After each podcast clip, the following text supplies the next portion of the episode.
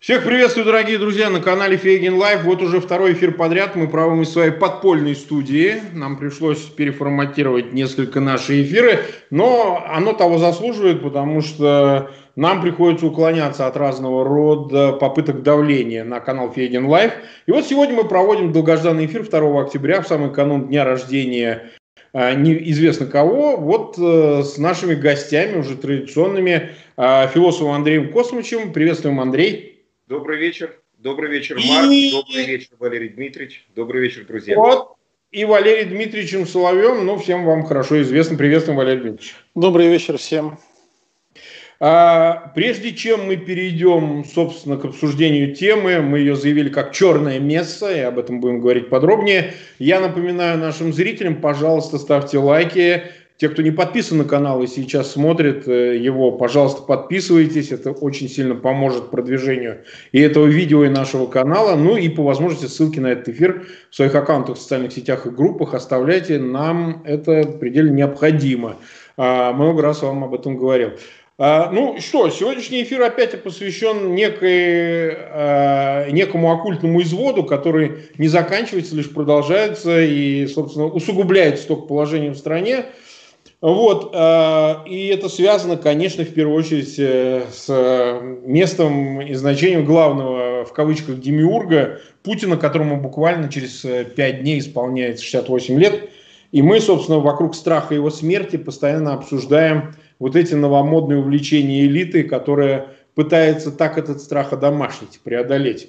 Ну вот, собственно говоря, буквально после нескольких прошлых эфиров к нам обратился человек – который заявил о том, что под Томском строится э, пирамида группы бизнесменов, которые, значит, э, видимо, каким-то образом связаны с бизнесменами Пригожина, потому что там э, архитектором этой пирамиды является некто Валерий Уваров – который, как это интересно, э, э, проектировал спа, салон Crystal Spa and Lounge в Санкт-Петербурге, хозяйка которого является супруга Пригожина, Любовь Пригожина.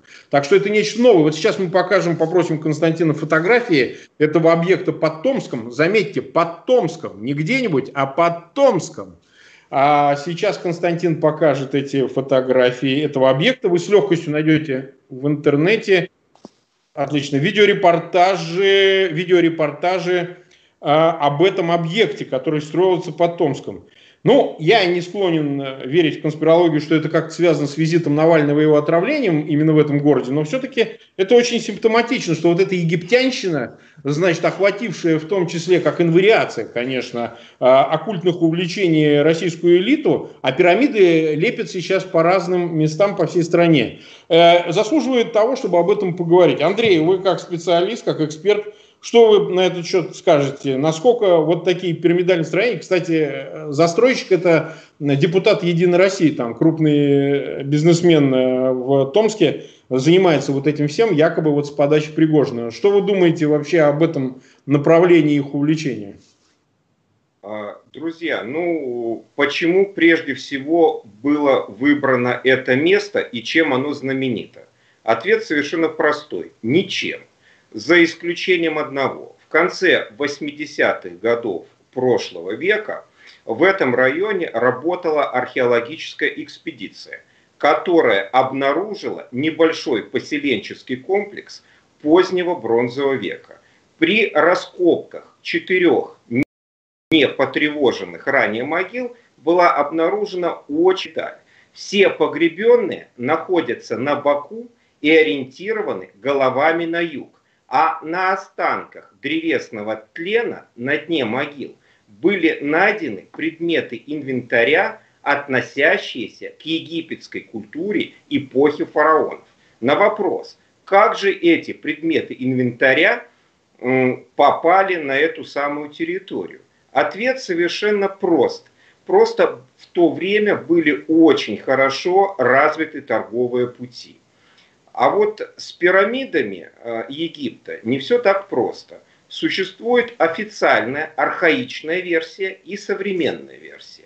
Официальная гласит, что родоначальниками строительства всех пирамид были фараоны четвертой династии Древнего Царства, включая три великие пирамиды на плато Гиза и отца страха, сфинкса. Современная версия такова.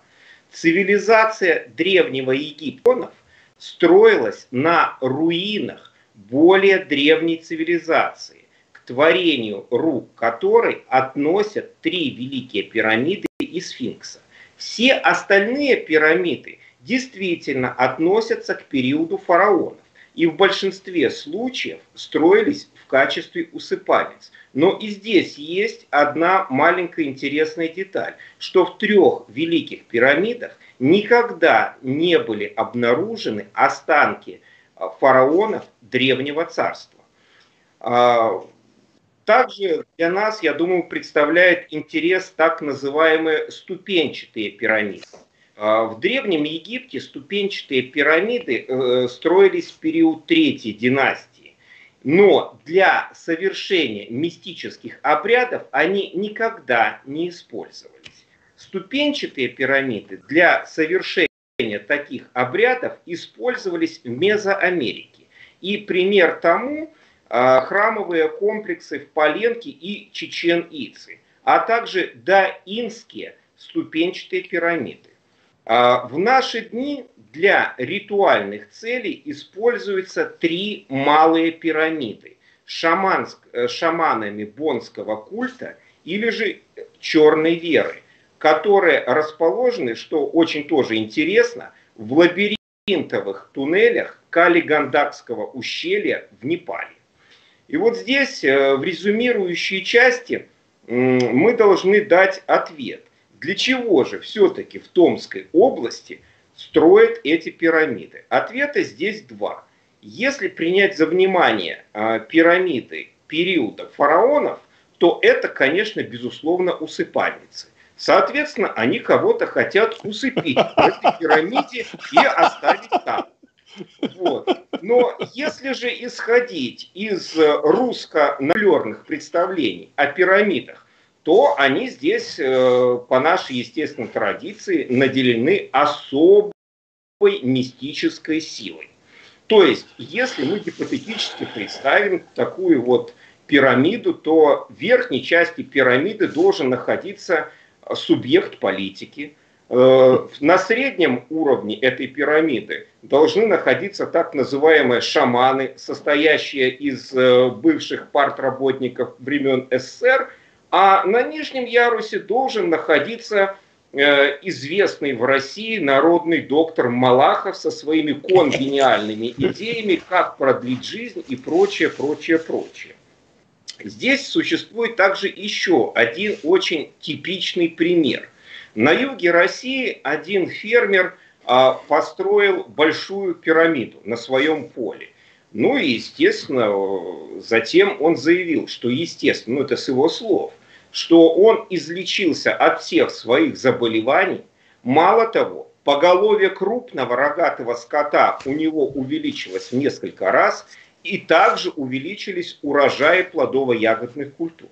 И вот здесь маленькая деталь. После того, как этот фермер построил эту пирамиду, через пару лет он обанкротился. Так что вот такие вот, э, друзья мои, представления о пирамидах и о прочем, прочем.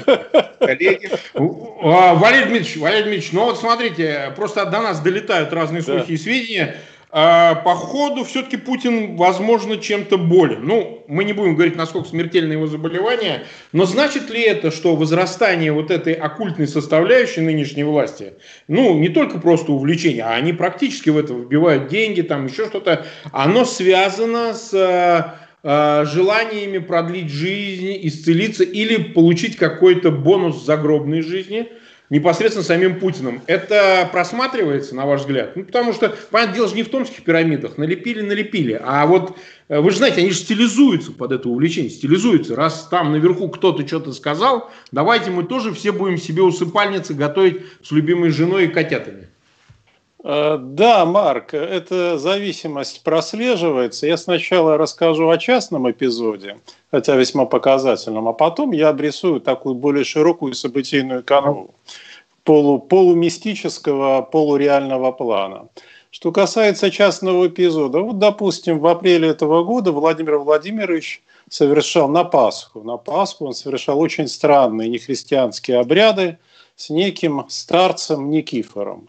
Никифором я, я, это псевдоним, это он сам выбрал себе этот псевдоним, это якобы валдайский старец, а, который, э, когда в Москве он живет на подворье Новоспасского монастыря. Обряды эти не совершали вдвоем или втроем, но дело в том, что эти обряды не имеют ничего общего с христианством. Не говорю с православием, с христианством вообще. Это были обряды как во здравие Владимира Владимировича, то есть вот спасение, защиту здоровья, так и по э, наведению порчи, именно порчи и зла, насланию зла на его врагов. Вы понимаете, что не принято у христиан такие обряды Абсолютно. совершать. Это... Вот это, вещь. Это, частный, это один из частных эпизодов. Я думаю, что мы потом с Марком сможем привести и другие эпизоды, когда привлекались люди, принадлежащие к другим а, верованиям, к другим системам верований. Теперь э, о общей конве. Я расскажу ей о ней, потому что она принципиально важна вообще для понимания всего происходящего и того, что связано с мистикой, эзотерикой, оккультизмом или квазиоккультизмом. Здесь возможны различные интерпретации. И я вот предоставляю зрителям и нашим слушателям самим судить вообще о том, что это такое. Значит, в, в самом начале своего правления, год тогда прошел или два, Владимир Владимирович задумался о будущем. Ну, когда вот он укрепился и понял, что он президент, ну, не просто так, а по велению свыше. И он обратился к трем предсказателям, чтобы узнать свое будущее. Он получил три предсказания. Подчеркну, это не пророчество, конечно, это именно три предсказания. Причем, по крайней мере, двое из этих предсказателей находились не на территории Российской Федерации, и все трое не знали, от чего имени их спрашивают. Но, а, значит, что Первое, очень любопытное обстоятельство. Все трое дали практически идентичные предсказания. Практически идентичные. Значит, суть этого предсказания, если обобщать, сводилась к тому, что он будет править 20 лет. Его правление царя продлится 20 лет, но конец правления будет страшным, если он не сможет изменить мир. Естественно, а, это послание, это предсказание было более пространным, но оно не было столь завуалированным и столь туманным, как Катрена Нострадамуса или э, то, что говорили пифии да, там, в античной Греции. А, и там в аллегорической форме ну, довольно легко прочитываются некоторые реальные вещи, и мы можем увидеть реализацию этих аллегорий в российской политике. Там легко прочитывается Грузия, Украина – и некоторые персонажи. То есть изменение истории, в частности, изменение мира, было связано с этими странами. А, это первое. Второе, что самое интересное и самое интригующее, и похоже уже на какой-то авантюрный роман, я бы сказал, крайне авантюрный, а, все три предсказания были доставлены ему без финала, без последнего абзаца. Поскольку доставляли это разные офицеры, это не один офицер был спецслужб, да, это разные, невозможно представить, чтобы они были в сговоре. Почему финал не был представлен, я не знаю. Но в этом последнем абзаце он довольно обширен. Я запомнил только две или три фразы. Ну, они мне кажутся ключевыми. Значит, звучит это песня так. Все 12 отвернутся от тебя, и потом выберут царя. Бойся участи южного владыки. А, я думал, что такой южный владыка. В голову мне пришли только трое южных владык, чьи участи надо бояться. Это Милошевич, как раз в тот момент, когда предсказания появились, он уже находился на скамье подсудимых в Гааге.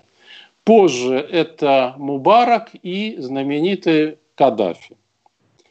Вот, еще раз важно не то, как мы к этому относимся. Не имеет никакого значения, как мы это воспринимаем. Здесь работает в полном смысле слова теорема Томаса.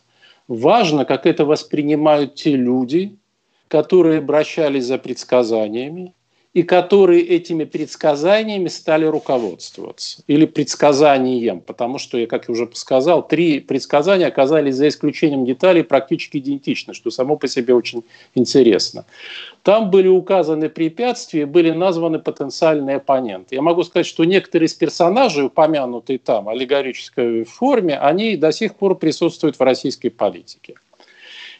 И все, что мы сейчас наблюдаем, да, это вот 20-летие правления Владимира Владимировича, подходящее к концу, и попытки каким-то образом обмануть историю. Я бы сказал, ну, если пользоваться э, другой, такой провиденциальной, что ли, лексикой, обмануть mm-hmm. собственную судьбу, бросить вызов судьбе.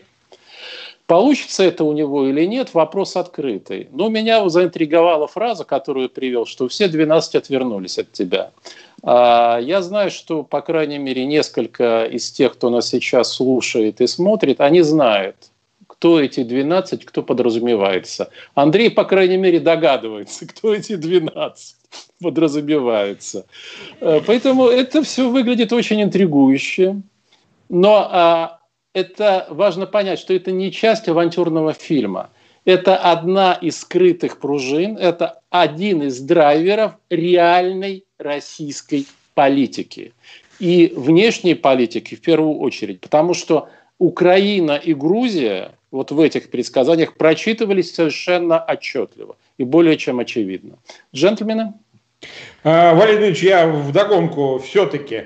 А думаете ли вы, и э, похоже ли это на то, что действительно а в это возрастание, вот сейчас, именно в это время этих э, ожиданий оккультного свойства со стороны элиты Кремля, оно вызвано как раз вот этим циклическим окончанием, что если эти 20 лет, они внушают Путину такой, если можно сказать, эзотерический страх, плюс а, все-таки угасание, возраст, да, то есть, ну, дело же не в цифрах, а дело в исчерпанности определенной, все остальное. Да. Ресурсы. Да, совершенно верно. Марк, а, а, абсолютно, э, прошу прощения, да, Марк, абсолютно верно. Написано так и есть. Вот есть то, что он сам ощущает, да, а есть то, что ощущает окружение. Ощущение ощущает исчерпанность его удачи. Это одна сторона. Вот э, с августа ему перестало вести. Вот в аккурат после 9 августа, 10 августа начинается в Беларуси революция, и все начинает, все начинает разваливаться. Вот сейчас дальше разваливается, там, допустим, э, гибнет влияние России на Большом э, Южном Кавказе, что мы наблюдаем. Угу. Значит, вторая сторона как раз относится к тому, э, что вы предположили? А те, кто с ним общаются, те, кто с ним традиционно общались и были вхожи, и для которых он всегда был доступен, жалуются на невозможность с ним встретиться и поговорить. И они не понимают, что происходит. Они не понимают. Это их пугает. Число людей, которые общаются с ним, крайне ограничено причем ограничено самим президентом, как можно понять. И это все накладывает отпечаток крайней нервозности и очень тревожных, я бы сказал, э, предпанических или полупанических ожиданий. Причем речь идет о людях, которые прошли трудные времена, которые не боялись этих трудных времен, которые обладают большим весом и влиянием. Ну, как сформулировал образно один мой коллега, а теперь представь, они сидят у себя там на Рублевке, шушукаются, вот, и в ужасе шушукаются. Они не понимают, что происходит, и не понимают, к чему все это сейчас идет. Но они напуганы. Так что да, это, конечно, влияет. Они ощущают вот это вот ощущение потери удачи, потери удачи, для них очень важно, потому что у них была почти мистическая вера в удачливость Путина. Почти мистическая. А, и мне это говорили на протяжении последних нескольких лет. Вот увидишь, он справится, ему всегда везло, он выпутается, он выкарабкается, он всех обведет, у него есть хитрый план и тому. А, вот в этом году перестали об этом говорить. Не просто перестали говорить, но и говорят о том, что удачи больше нет, удача потеряна. Так что э, ощущение такого, вот это интернализуется как полумистическая как полуреальная картина. И на самом деле для нас абсолютно не важно, какие здесь движущие пружины, понимаете? Важно, как это воспринимается элитой. Истеблишментом. И как элита, истеблишмент себя начинает вести. А вести себя они, Марк, начинает именно так, как вы предположили, да. Да. Хорошо, спасибо. Значит, э, господа, у нас э, на нашей подпольной студии сегодня в эфире Фейгин Live 12 900 человек нас смотрит, почти 13 уже тысяч. 3300 лайков мы видим. И еще раз просим, те, кто на канал не подписан, обязательно подписывайтесь. Ставьте лайки и ссылки на этот эфир ставьте в своих аккаунтах в социальных сетях, размещайте их в группах. Многие состоят в группах. Это сильно-сильно помогает, потому что увеличивает количество просмотров, ну и интереса к теме как таковой. Смотрите, э, тогда Андрей. Андрей, вот э, что можно сказать о том, э, мы не раз в наших программах обсуждали э, на тот момент новомодные увлечения, перебрали их почти все, начав этот цикл оккультных э, обсуждений того, что творится за стенами Кремля. Что сейчас там, на ваш взгляд, или что доходит до вас, является веянием, которое, значит, э, модно, которое, так сказать, используется как оккультная практика. Что сейчас происходит из того, что мы бы обозначили как оккультные, оккультные магические практики, которыми, которыми значит, в Кремле балуются. Что вы скажете на этот счет? А, Марк, ну, вы знаете, я даже здесь бы немного оккультную тему увел бы немного в сторону и Давайте. сосредоточился на так называемых личных обстоятельствах непреодолимой силы. Давайте. А, вы знаете, когда речь заходит о личных обстоятельствах непреодолимой силы, для меня признаком, подтверждающих их реальность, является факт бессрочного карантина, то есть режима с беспрецедентными мерами самоизоляции.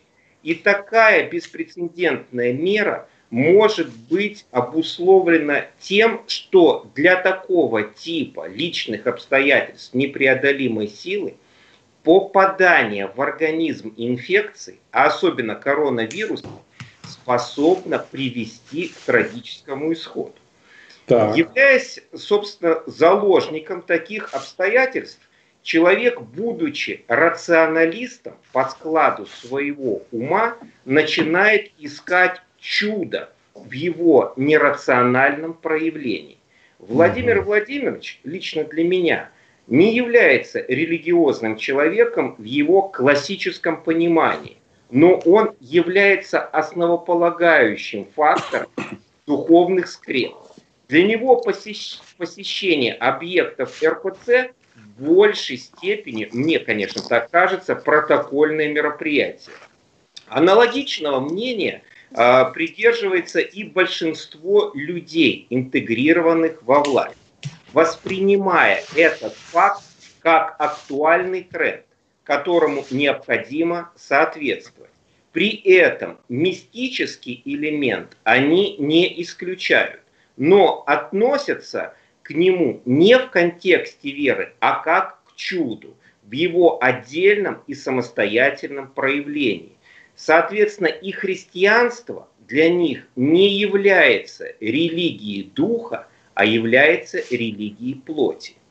Путин, будучи выходцем из КГБ, систему РПЦ знает изнутри – и особых иллюзий на сей счет, естественно, не испытывает. Но в то же время он не отвергает один из главных атрибутов чуда РПЦ – это мощи. А, человеческие останки, а, как вы прекрасно знаете, нещадно эксплуатировались с древнейших времен различными религиозными культами и течениями. Спрос на этот атрибут всегда был велик и остается, естественно, велик. Люди в слепой погоне за чудом совершенно не обращают внимания на явные несоответствия. Причем не только, ну вот, например, религиозное несоответствие. Ветхий Завет категорически запрещает касаться мертвых. И он также говорит, что человек, коснувшийся мертвым, является нечистым. Об этом гласит э, глава из чисел, глава номер 19. Но помимо религиозных а, нюансов существует и фактор банального надувательства. Так, например, вы прекрасно знаете, что существуют две головы Иоанна Златоуста. Одна голова находится в Богоявленском соборе, а другая на Афоне. Также очень интересная история э, с повторно обретенными мощами святого Александра Свирского, где за человека, умершего 500 лет тому назад, выдавали мумифицированный труп обрезанного человека. Внимание, обрезанного человека, умершего в первой четверти 20 века. Несколько недель тому назад в Красноярске был задержан мужчина, перевозивший в своей дорожной сумке целый скелет умершего. Это был копатель. Как вы понимаете, копатели – это самая низшая ступень в иерархии посредников. На вершине стоят совершенно другие люди. Это достаточно циничные, образованные люди, которые имеют минимум э, научную степень кандидата искусствоведения. И вот здесь очень интересный тоже один есть нюанс. Как сообщает мой контрагент, а я ему полностью доверяю, угу. для покупателя, для покупателя эти останки были обозначены как останки византийского царя с очень серьезным бэкграундом. Тоже обрезанного. Валерий да, да, то есть, ребят, с очень серьезным бэкграундом. То есть он был великий воин, он был победитель, он был мудрец и он был милостивец. А вот теперь вообще уникальная вишенка на торте. Этот скелет должен быть использован для обустройства алтаря Санта-Муэрте. Представляете, как, насколько Вы разница? Объясните зрителям Отсюда, про Санта-Муэрте, вот чтобы они понимали. Понимаете? И вот здесь, я думаю, у всех возникает реальный э, резонный вопрос. Ну, неужели Андрей, за Андрей, такое Андрей, еще Андрей. и платят деньги? Друзья, платят и немалые деньги. Тот, кто хочет приобрести элемент чуда, он за ценой совершенно не постоит. И вот здесь можно привести пример. Но давайте вспомним. Э, не так давно были арестованы два полковника. Один полковник из МВД, полковник Захарченко, у которого изъяли 9 миллиардов рублей, и другой полковник управления К ФСБ России Чекалин, у которого 11 миллиардов рублей. Так это практически самое низшее звено наших чиновников. А если представить сколько же, какое количество кэша находится у тех, кто повыше. И, соответственно, для таких людей какая-то смехотворная, ну, естественно, в их понимании смехотворная сумма в 250-300 тысяч американских долларов – это вообще ничто. Понимаете, они за эту ничтожную, по их, опять-таки, пониманию, сумму приобретают важнейший атрибут чуда. Соответственно, они могут получить такие немыслимые блага, которые, ну, простым смертным, естественно, не снились. Ну вот, э, собственно, вот такая вот э, тенденция. Коллеги? Андрей, Андрей, вы меня слышите, Андрей? Да. Да, вы э, надо просто объяснять относительно Муэрте, потому что не все знают, собственно говоря, что это за э, алтарь. Культ. Да, что культ, это за да, культ? Потому что вы лучше разъясните. А, ну, вы знаете, Санта-Муэрта это такой э, очень до, достаточно интересный мексиканский синкретический культ, mm-hmm. э, в котором э, соединились элементы как христианства, так и традиционных мексиканских верований. А, собственно, основа, а, в основе алтаря культа, а в этом культе существует три разновидности. Культ черной смерти, культ золотой смерти и культ белой смерти. В основе алтаря должен быть скелет или как минимум голова скелета. Но, понимаете ли, этот скелет должен принадлежать исключительно могущественному человеку. Ну, как минимум какому-нибудь генералу. Если, допустим, этот будет скелет или череп принадлежать дураку, то, собственно, и результат будет такой же дурацкий. И Все поэтому, знаете, на территории Центральной и Южной Америки выкопаны практически уже давно все такие знаковые могилы. Их просто там нет. Они все перенесены для культа Санта-Муэрта. А, вот если, допустим, человек а, желает получить э, карьерный рост или какие-то вот э, такие карьерные блага, он обращается к культу черной смерти. Если же человек хочет стать очень богатым человеком, э, иметь очень много денег, он, соответственно, обращается э, к золотой смерти. Если же человек хочет иметь такие мирские блага, как любовь и прочее, он обращается к культу белой смерти. Вот. Понятно. Этот, э, этот культ очень широко распространен не только в Мексике, но и в северной части Южной Америки. Угу. Коллеги... Ну, у нас тут своих адептов полно. Значит, вы смотрите, знаете, перед это... тем, как... Да. да, Марк, это вы знаете, это очень модное и актуальное веяние сейчас у нас в России. Это очень модное. И вы знаете, здесь опять-таки те, кто является последователем этого культа, для них здесь особой разницы совершенно нет, понимаете, потому что все-таки он был основан на основе католичи, э, католической веры. Соответственно, для них здесь особых разночтений нет.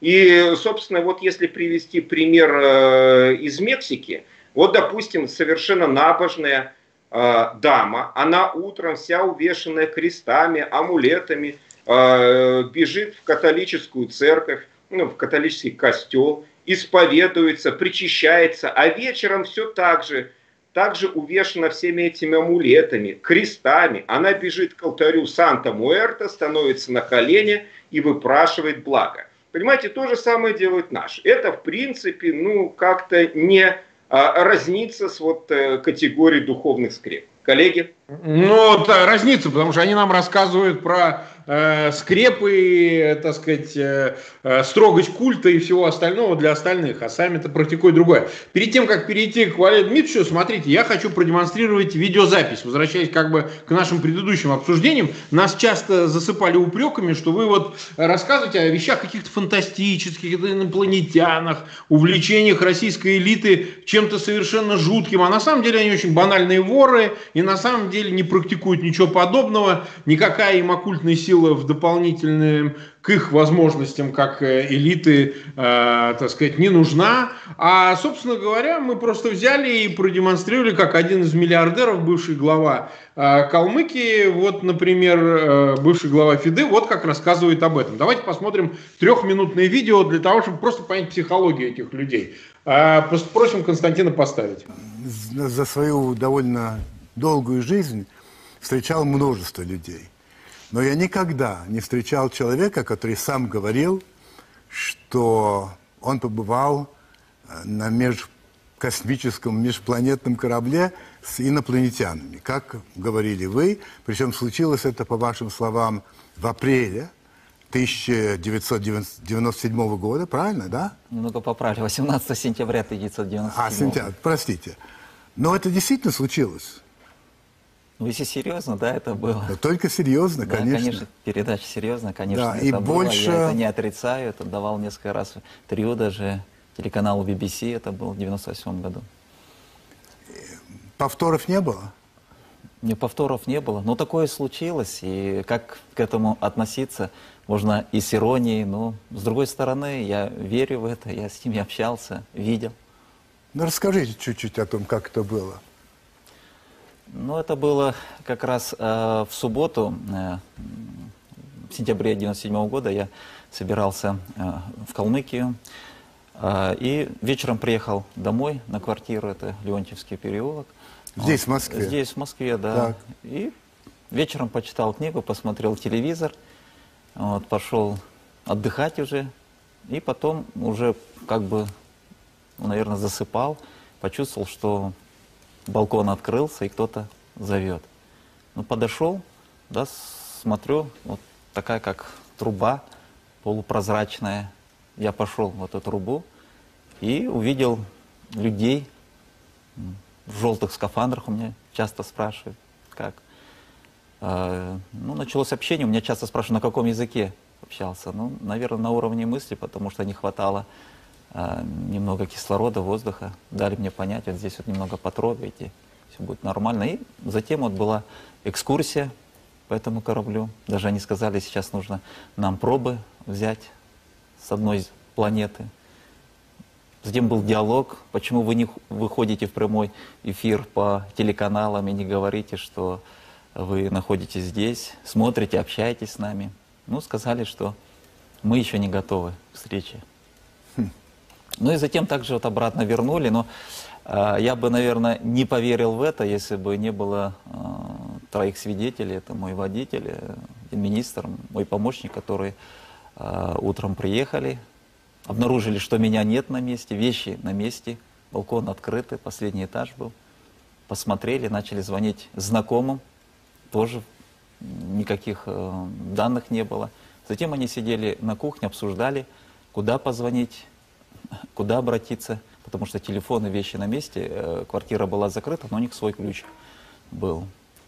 Ну и затем они видят меня, выходящего из спальни, направляющегося на кухню. Они так раз смотрят на меня, говорю, готовьте яичницу, надо в аэропорт торопиться.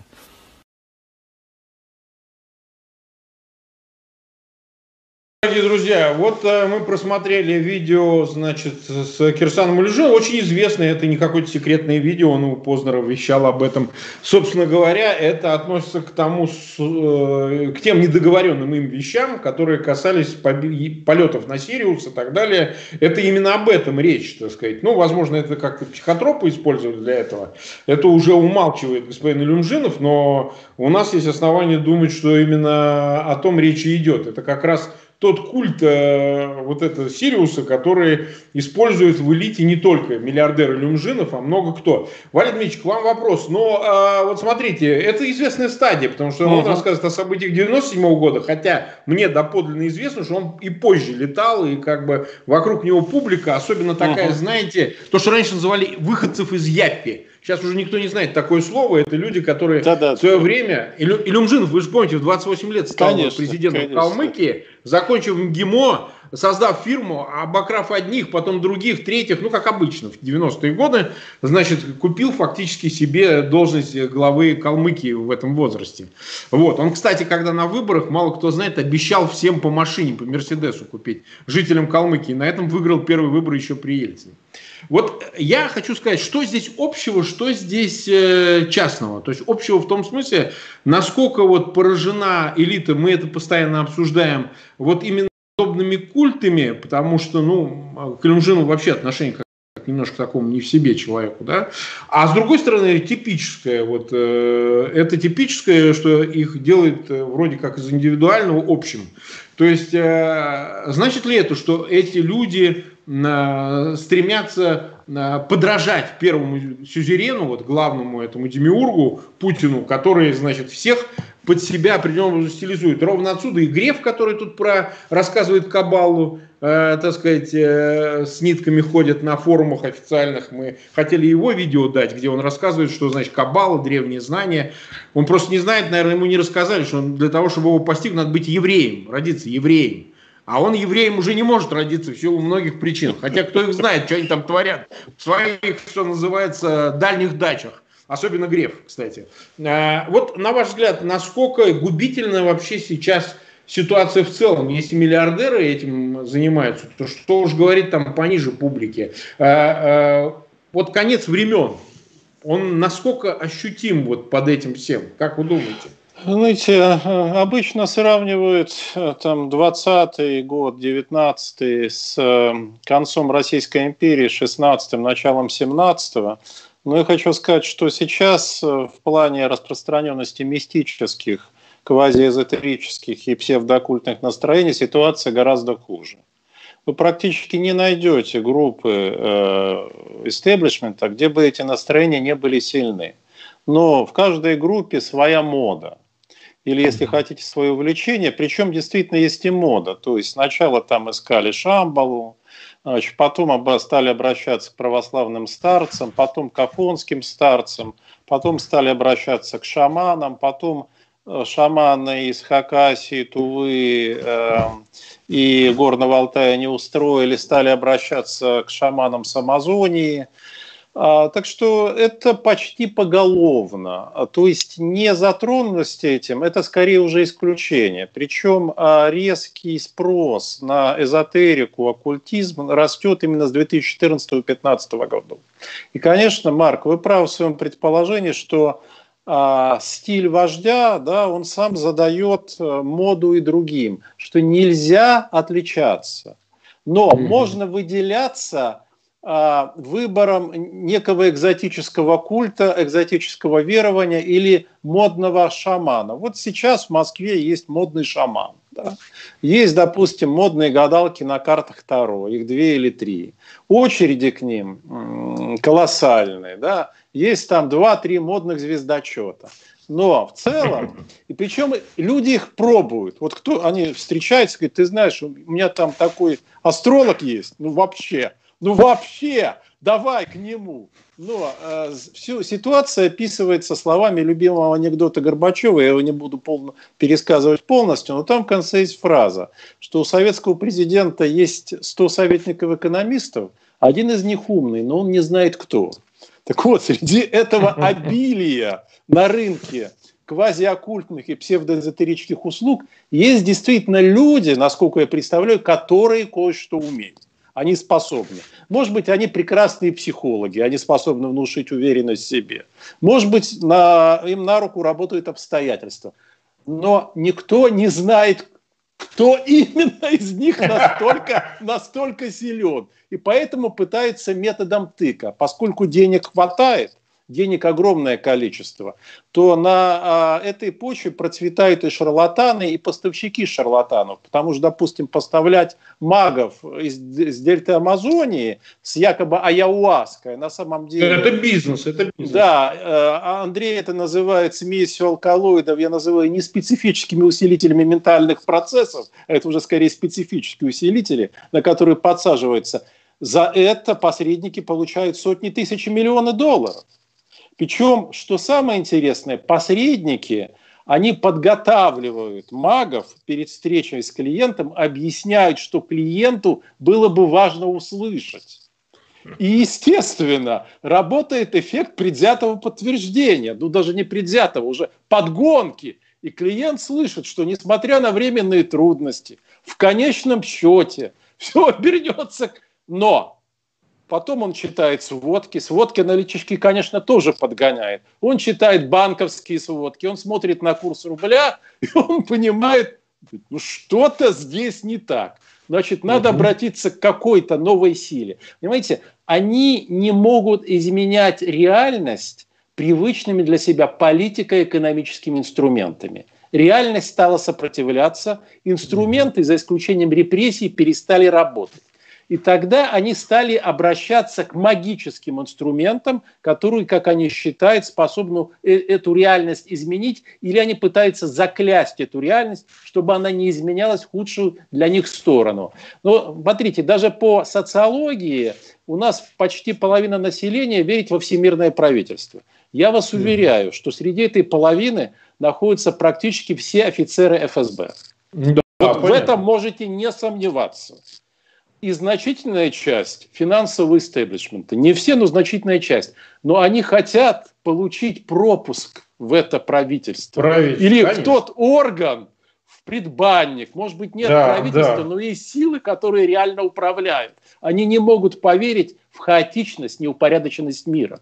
Они считают, что где-то есть та тайная канцелярия, возможно, несколько конкурирующих канцелярий. Этот мир прекрасно описывает Пелевин в своих романах. Особенно помните последняя битва масонов с чекистами. На, да, это да. Парадиг, парадигматическое выражение их мироощущения. И если они так думают, это теорема Томаса, они так и поступают в соответствии с этим. Они пытаются найти это кольцо всевластия. Они его ищут с начала нулевых годов.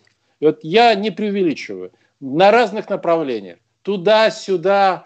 Причем они конкурируют. Они, значит, в политической конкуренции обращаются к различным магическим или псевдооккультным ресурсам. Есть человек, который обращается к шаманам. Ну, потому что это ближе ему по происхождению. Он привозит группу шаманов, они живут в его роскошном доме. Вы догадываетесь, кто это? Да, конечно, мы Значит, его знаем. Это человек, человек, который обращается Погоди, одновременно... Я бы сказал, они живут в его пагоде. Да, они живут в его пагоде, который обращается одновременно к православным старцам, но не бри... или квазиправославным старцам, потому что там есть люди, которые, ну, видимо, к церкви-то и не подходили особо, ну, производят впечатление.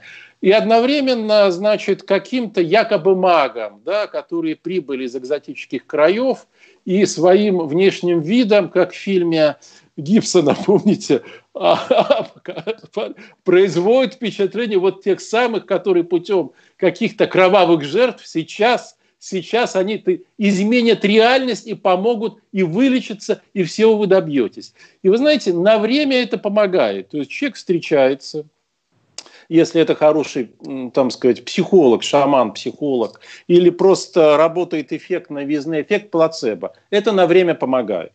Но потом, а, как это, знаете, при похмелье, потом еще хуже. Вот так это выглядит, но на этом сидят все. И говорить, что ты скептичен по, по отношению к этому, это проигрышно, понимаете? Ну, конечно, это уже выглядит круг, проигрышным. Да. Это значит какой-то немодный, немодный, непонимающий пацан, вот, который от этого всего воздерживается. И не дай бог себя еще назовет атеистом. Ну да, это, это у них своего рода тимбилдинг такой, значит. А, да, это групповая идентичность, абсолютно верно. Да. А, смотрите, Андрей, вот а, Марк, нас... Марк, а можно да. вот мне маленькую ремарку сделать? Давайте, давайте, да, Андрей. Да, да, да. Про шаманов Амазонии. Вы знаете, для, вот, допустим, в Бразилии а, монополия на экспорт на, в другие страны и континенты шаманов с низкой социальной ответственностью имеет монополию племя Каяпа. Это достаточно социализированное племя. Они интегрированы практически во все сферы и политики, и экономики. Их очень любит правительство. Они любят правительство также. И поэтому им это разрешено совершенно делать. И вот как раз, э, помните, Валерий Дмитриевич, была история, когда в августе месяце один украинский олигарх привозил да. в Россию вот этого амазонского шамана. Это как раз был э, шаман из э, этого племени Каяпа. Вот шаман совершенно как бы внешний вид у него аутентичный. Он также совершенно рассказывает до ритуала, он спрашивает, что нужно сказать клиенту. Он получает непосредственное задание и говорит то, что нужно. Понимаете? Но понятно, что это все глупость. Это шаманы являются мифологического толка, которые причем уже очень далеко и далеко ушли от этих своих корней. Но они понимают, что этот бизнес дает очень хороший гешефт. Соответственно, он поставлен на качественные рельсы. И вот здесь как бы для наших олигархов это очень хорошо. Потому что есть в Бразилии совершенно иные племена. Вот, например, племя э, Ямо, Ямамама, которое э, проживает на северо-востоке Бразилии и на юге Венесуэлы. Это племя э, чем уникально? Ну, во-первых, они входят в очень долгий транс в транс они входят посредством употребления а, псилоцибиновых грибочков. Транс длится mm-hmm. очень долго и очень достаточно качественно. Но самое здесь интересное, что это племя каннибалов. Они совершенно не социализированы, в цивилизацию идти они категорически не хотят, они безграмотны, но зато что-то умеют. И вот представьте вот такую ситуацию – этот э, шаман этого племени, Яма-мама, вошел в глубокий транс, и потом у него возникают подспудные желания. А почему бы я эту жертву не должен съесть? Ну и представьте, что было бы для наших олигархов. И вот здесь еще очень есть интересный момент. Вот э, после того, как э, шаман в оккультном трансе э, убивает эту свою жертву, убивает жертву, они всем племенем едят этого персонажа. Но причем, вы знаете, здесь надо отметить, что это племя, помимо того, что они каннибалы, они очень рачительные каннибалы. Они все съедают до конца. То, что они не съели, они сожгли на костре. И потом они этот пепел а, тоже съедают, потому что они считают, что пепел обладает особой мистической силой, которая им тоже, безусловно, может помочь. Это вы знаете, вот просто представьте, вот они сколько уже человек своих тех же одноплеменников или же какие-нибудь пилигримов там съели. Вы знаете, но ни на иоту их уровень жизни, их финансовое благополучие не улучшилось совершенно. Коллеги? Да, а, смотрите, наш э, канал сейчас смотрит 16 863 человека в прямом эфире, 5023 лайка. Я напоминаю, пожалуйста, ссылки на этот эфир размещайте зрители в своих аккаунтах в социальных сетях, группах. Обязательно подписывайтесь на наш канал. Смотрите, в продолжении разговора, Андрей, тут многие имеют смысл на некоторые вопросы ответить, потому что они очень, ну, как бы просят нас зрители. Все-таки относительно того, в каких взаимоотношениях Э, находится Кремль с э, оккультными орденами? Это частый вопрос, который вам адресуют. Э, Андрей, все-таки просветите на эту тему, хотя бы коротко дайте самый общий абрис того, что происходит с этими 13 оккультными орденами, ну, мифическими, конечно, но все-таки в каких взаимоотношениях и как, как сейчас там все обстоит? Вот, ответьте на этот вопрос зрителям.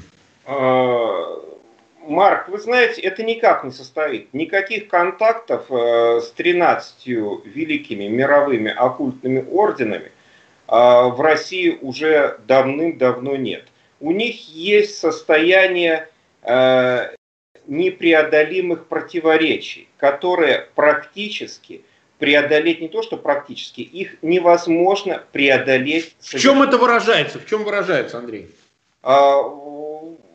Вы знаете, однажды произошел конфликт, который был связан с определенными человеческими словами, а, которые великие магистры 13 орденов посчитали как оскорбление. Здесь можно привести аналогию из Михаила Афанасьевича Булгакова, когда Волан с Маргаритой улетали из предрассветной Москвы. И Маргарита спросила у Воланда, почему этот фиолетовый рыцарь такой грустный. И Воланд ответил, этот рыцарь однажды неудачно пошутил. Так вот, в начале, в начале это была шутка. Но в итоге эту шутку восприняли очень и очень плохо. И вот на сегодняшний день этот конфликт имеет только процесс увеличения. Ну давайте вспомним опять-таки ритуал, который был инициирован 13 великими мировыми оккультными орденами 21 июня, в день летнего солнцестояния, который проводился аутентичными шаманами в Кали-Гандакском ущелье в Непале. Ну, вы знаете, посмотрите, что было до 21 июня и как все изменилось после. Ну, безусловно, здесь можно сказать, ну, это изменилось, потому что такой ход событий истории, например. Но мы же все-таки не обсуждаем в этом аспекте рациональное. Мы говорим о нерациональном. Даже о том самом факторе удачи, который, как сказал правильно Валерий Дмитриевич, исчез после 9 э, августа 2020 года. Мало того, обратите внимание, исчезла, совершенно исчезла та самая милитаристская риторика. Ведь мы прекрасно знали, что э, для того, чтобы увеличить э, свой рейтинг, нужно было устроить маленькую победоносную войну гипотезы приводились совершенно разные, начиная от того, что мы хотим э, повторить подвиг предков и взять э, Нарву. Другие говорили, что это, возможно, будет украинское направление именно Херсон, потому что Крым не имеет доступа практически к пресной воде, и в Крыму сейчас экологическая катастрофа. Другие называли э, северную часть Казахстана – и это же э, были не просто так разговоры, это были все-таки разговоры, основанные на какой-то информации. А ведь мы прекрасно сейчас понимаем, что мы живем в коммерческое время. Это не период Советского Союза, когда люди старались молчать и не говорить. Сейчас как-то все по-другому. И поэтому эта информация выходит. Мы знаем. То есть изменилось очень и очень много. Коллеги. А, да, да, да, да, да, конечно. Э, дело в том, что вот когда Андрей говорит, он описывает некую метафизическую, там, мистическую подоплеку. Но дело в том, что ордены и их адепты – это всегда люди. Это люди. Да, и все делается через людей. У, давайте назовем, если не ордены, то, допустим, не публичные организации. Есть непубличные организации. Они, просто не хотят выносить свою деятельность на поверхность. У них есть адепты, сторонники, приверженцы здесь, в Москве, в том числе в самой российской власти, и очень влиятельны. Это первое. Второе, у них есть адепты, сторонники, приверженцы в ряде западных правительств. Я могу сказать, что ряд чувствительных щелчков по носу российское правительство получило исключительно благодаря действиям этих людей. Благодаря действиям этих людей. То есть кампании, которые начинаются в западных масс-медиа, заявления некоторых западных лидеров, жесткий тон, а, я бы сказал, разъяренный, с которым Макрон говорил Владимиром Владимировичем Путиным, что для него было характерно, связано в том числе с влиянием из некоторых из этих организаций. Так что они э, действуют вполне себе как политические субъекты. Другое дело, что их довольно трудно, довольно трудно нащупать, как, как обычно. В этом смысле они ничем не отличаются от э, спецслужб. Понимаете? Те тоже да. не стремятся к публичности. Спецслужбы это тоже э, не публичная организация. А если говорить о политико там, мистической направленности организации, то Э, все, кто христиане, принадлежат самой большой политико-мистической организации, э, там, начиная, ну, по крайней мере, с ну, последние тысячелетия. Это самая большая из существующих политико-мистических организаций в современном мире. Другое дело, что она публичная. Но даже в, в недрах христианства есть, вы знаете, не очень публичные организации. Допустим, знаменитый орден Opus Dei католический, да, он да, никогда да, да. не стремился к публичности. Он довольно влиятелен. Так что этот мир, он не совсем таков, каким он выглядит э, со стороны. Есть публичные агенты и публичные аспекты политики, есть непубличные. Политика всегда делалась не публично. А политика истеблишмента – это всегда не публичная политика. Конечно. Она делалась в клубах, а, в советское время в банях, да, Сейчас она делается, ну, где-то в Штатах гольф-клубах. У нас в клубах это просто делается.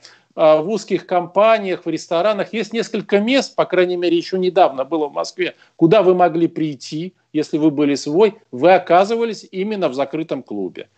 Там были олигархи, там были министры, там были девы полусвета, ну, правда, они были отстранены до того, как дела ну, не будут решены. Это в центре Москвы находятся эти места, Пожалуйста, вот вам пример неформальной площадки, где встречаются люди, которые решают проблемы. И эти люди влияют, в прямом смысле слова, на политику. Так что э, пружины-то такие, пружины никогда не видны. Когда мы с вами там видим выборы, да, институты, это внешняя часть. В России Конечно. внешняя часть, в России просто выхолощена внешняя часть внешняя. Я могу, и очень важно, вот, допустим, позиция, по крайней мере, некоторых из этих непубличных организаций, они как раз себя не считают кукловодами. А их позиция следующая. У людей есть свобода воли, и нельзя выступать против свободы воли. То есть люди должны осознанно совершать свой выбор и действовать в рамках этой осознанности. То есть это не манипуляция, это не то, как понимают э, среднестатистические россияне, мировое правительство. Да? Конечно, никакого мирового правительства нет, иначе наш мир был бы гораздо, гораздо более упорядочен, ну, рационален и наверняка гораздо более комфортен. Но то, что существуют непубличные организации, преследующие какие-то цели, они действуют непубличными э, способами, да, ну какой же в этом секрет? Так всегда было на протяжении мировой истории. Но сейчас просто что произошло? Из-за той турбулентности, которая сейчас витает в России, которая ощущается всеми. Естественно, возникает большой спрос именно на чудо. Вот Андрей очень хорошо говорил о чуде. Они чудо хотят, понимаете? Вот российский истеблишмент жаждет чуда, чтобы Путин ушел, а все осталось так, как при нем. А это mm-hmm. уже невозможно. Да. Да, ну да. Невозможно. И повесить на него в догонку, повесить на него Совершенно все, что было верно. Сделано. Это Теми... невозможно. А он хочет перехитрить историю. Это он хочет совершить еще одно чудо. И это тоже невозможно. И ему об этом говорят. Ему посылают сигнал, что не получится уже перехитрить историю. Тебе удавалось, больше это не выйдет. И мы приближаемся к какому-то роковому рубежу, где все это рухнет. И рухнет очень стремительно. То есть поначалу будет казаться, что это всего лишь выпадение камушков, падение камушков, а потом вдруг окажется, что это на самом деле лавина пошла. И вот это очень многих беспокоит. И есть ощущение страха. Вот э, если для общества в целом ощущение безнадеги, отсутствие перспективы, то для истеблишмента это ощущение глубинного страха. Глубинного. Причем они не очень понимают, откуда эти угрозы будут исходить. Они смотрят во все стороны, вроде ничего не видят, но страшно. Это знаете, как ночью. Ну, э, да. Ночью приди на кладбище. Тебе будет страшно. Вот Россия сейчас – это кладбище, где сгущаются сумерки. Это еще не ночь. Но совершенно очевидно, что сумерки сгущаются. И они испытывают очень неприятное ощущение. Холодок по коже у них идет. Да я думаю, он любого бы пошел. Что они оставили в запасе? 20 лет, которые были потрачены впустую. Это вообще тяжелое наследство. И ненависти очень много накопилось. Андрей бы это эгрегором назвал, да? Вот этот эгрегор, будь здоров, как сейчас накачался. Коллеги? Угу.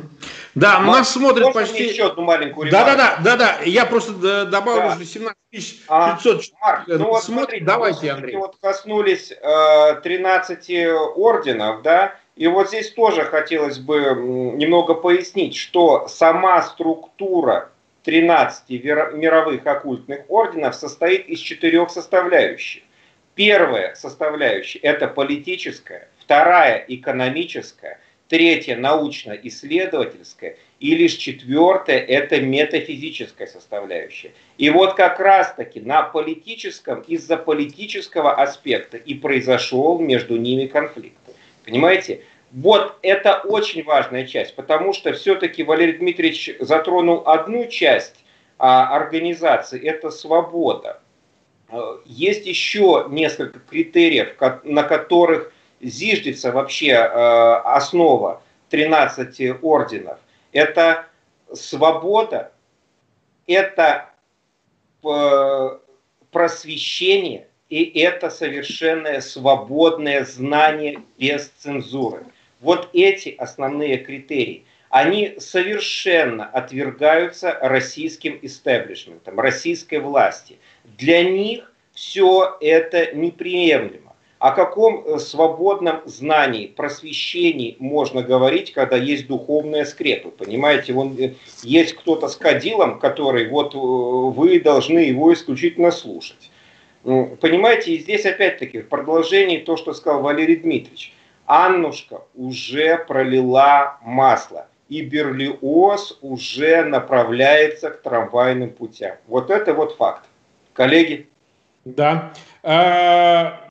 Смотрите, я думаю, что можно, мы уже час, э, где-то пять минут в эфире, наверное, приблизительно. Я думаю, вот в завершении надо дать слово Валерию Дмитриевичу, вам, Андрей, значит, э, э, единственное только маленький, вы можете сказать то, что считаете нужным добавить в заключение этой беседы, но Валерий Дмитриевич, поскольку зрители также нас атакуют, так же, как и Андрей по поводу этих 13 орденов, я хочу просто дать возможность высказаться по поводу заявлений в Гордоне, поскольку это стало общим местом таким, уже почти мем значит, про непубличные организации, поэтому э, Валерию Дмитриевичу я дам слово. Я буквально покажу две фотографии, значит, э, я понимаю приблизительно иронический тон Валерия Дмитриевича, который будет э, в связи с этим, да. А, вот мы попросим Константина показать фотографию Трунова, такого небезызвестного адвоката, он называет себя тамплиером, ходит, значит, махает, значит, не кадилом, а, значит, мечом. Не знаю, где он его украл. Значит, и вторая фотография некого Богдана. Кстати, Трунов работал в администрации 10 раз президентом, мало кто знает. Он вообще толком не юрист. Ну, где-то он там взял да, диплом. Да, да, да, да, да. никто просто это не знает. А он доктор наук, там, у него жена юрист, а сам он, в общем, э, адвокат так называемый. И, значит, вот Богданов тоже, это политтехнолог, который работает многие-многие годы, значит, с Кремлем, э, лепит для них партии, занимается предвыборной технологией. Он у нас главный масон в России. Вот это то, о чем говорил Валерий Дмитриевич, что, собственно, есть настоящий, не публичный, не стремящийся вообще никакому вниманию, никакой акцентации, значит, организации, объединения, корпорации, значит, люди, которые заняты главными вопросами, скажем так. А есть клоунские такие проявления, вот э, это же тоже чуть-чуть власть, потому что этот в АП работал, он крышу имеет там, значит, Трунов, а Богданов просто не перестает работать по политическим всяким делам, им затыкают дырки разные там, чтобы, если надо параллельно с Навальным партию, вот он, значит, масон, значит, это вот э, все в своем передничке, он, значит, э, вышагивает, чтобы сказать, ну, что вы от него хотите, ну, вы же видите, он, ну, масон, что с него взять, да? Значит, вот э, Константин, наверное, показал уже эти фотографии. Да, э, значит, Валерий Дмитриевич, вы прокомментируете на Гордона и вот что вот по этому поводу всему, а дальше можете завершить то, чем считаете нужным. Хорошо. Ну, масонство было когда-то вполне уважаемой, очень достойной организацией, в интенции остается, но история, особенно история масонства в России, это не, нечто превратилось в имитационно, постыдно фальшивое, что мы как раз очень хорошо наблюдаем. Кстати, это относится и к ордену тамплиеров. Он реально существует, он, в общем, не прекращал свое существование после знаменитого разгрома, а, но он как раз никогда не афишировал свою деятельность. Он относится к числу непубличных организаций, и когда появляются люди, уверяющие, называющие свою, что они принадлежат к ордену тамплиеров, ну, это тоже фальсификация. Ну, впрочем, у нас же и Шойгу, член Мальтийского ордена. Он же да, награду да, да. от него, если там тоже говорил, что он член Мальтийского ордена. А, они деньги дают, они деньги, чтобы вот да, это... Да, да, да, за то, что... У нас тут и ротари, ротари клуб был, вы знаете. Ротари клуб, да, я знаю, что в первой половине 90-х годов Владимир Владимирович там в Петербурге интересовался деятельностью некой а, тоже квази, я бы сказал, квази-орденской организации, интересовался, не знаю, вступал он на нее или нет, да, это дело другое. Теперь, что касается сказанного мной, ну, конечно, мне пришлось тщательно подумать, прежде чем произнести то, что я произнес. Ну, извините, это... Так, так. Но э, эффект, я могу сказать, конечно, оказался очень сильным, но именно, а, я бы сказал, он превзошел мои ожидания. Превзошел мои ожидания, но у моего заявления а, была целевая аудитория. Эта целевая аудитория, я знаю очень хорошо, его услышала. Но каждый услышал, если иметь в виду общество да, и разные группы, именно то, что он хотел услышать. А, ну вот реакция, давайте я вам приведу пример. Вчера мне уносили приговор в суде так. А, по облыжному обвинению, облыжному, где не было никаких материалов, вообще не было. Материалы исчезли, свидетельские показания исчезли. Ну, видя документы, просто исчезли, их нет. Так. Ну так вот, когда судья мне выносил этот приговор, у нее дрожали руки и голос. И мой адвокат обратил на это внимание. А потом мне передали, что судья очень боится, как бы ей не пострадать. Но обязательно вот. пострадает, найду. Да. А что касается послания, да, я вот вкратце его сформулирую, э, потому что среди наших зрителей есть те люди, кому оно и было адресовано. А организация всегда приходит за своими долгами. Всегда. И она свои долги берет сполна. А все остальные могут понимать это именно так, как они хотят. Я mm-hmm. очень доволен результатом в высшей степени доволен. Понятно. Спасибо. Так, э, значит, э, Андрей, ну, ваш какой-то финал, э, что-нибудь сообщить э, того, что подытоживает наш разговор сегодня. Надеюсь, не а, последний.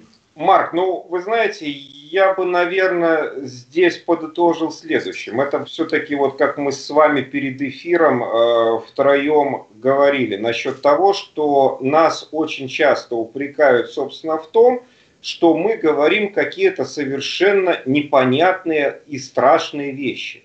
Ну, например, как же такое может быть, что мы живем в России в 21 веке, и вот такая здесь происходит банальная чертовщина? Ну разве такое может быть? А, вы знаете, а, де юры, де юры мы живем в 21 веке, а де-факто мы живем в новом средневековье. Людей травят ядами, как в эпоху Александра Порта. Да. Власть участвует в дремучих, черномагических ритуалах, поклоняются останкам мертвым. Ну, скажите, друзья, разве это не средневековье? И, и соответственно, то, что, о чем мы э, говорим вам и беседуем между собой, оно полностью вписывается вот в эту канву нашего времени, нового средневековья, в котором мы сейчас живем. Вы знаете, но мне кажется, мне кажется, очень остался короткий промежуток этого времени нового средневековья. А, Марк, да, да, да, да, конечно. Да, ремарка. Андрей очень точно характеризовал ситуацию. Какая эпоха, такие и нравы на, на дворе, вы должны понимать. И такие инструменты используются. И, возможно, если мы провалимся в новую античность, мы станем более цивилизованными, чем тот уровень, на котором мы находимся Бесспорно. сейчас. Но то, что нам придется прорываться куда-то, это уже неизбежно. На этом уровне мы уже слишком задержались. Да.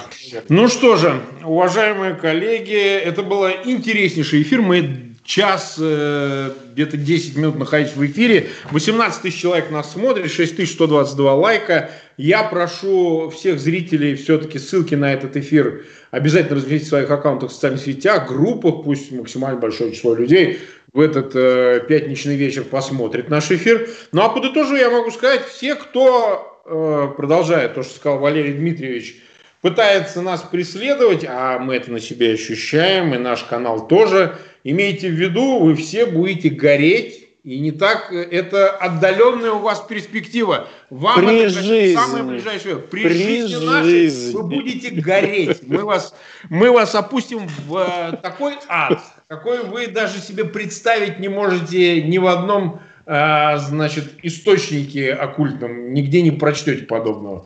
Ну что, коллеги, спасибо огромное. До следующего спасибо. эфира. Спасибо. Увидимся. Спасибо и до свидания. До свидания. До свидания.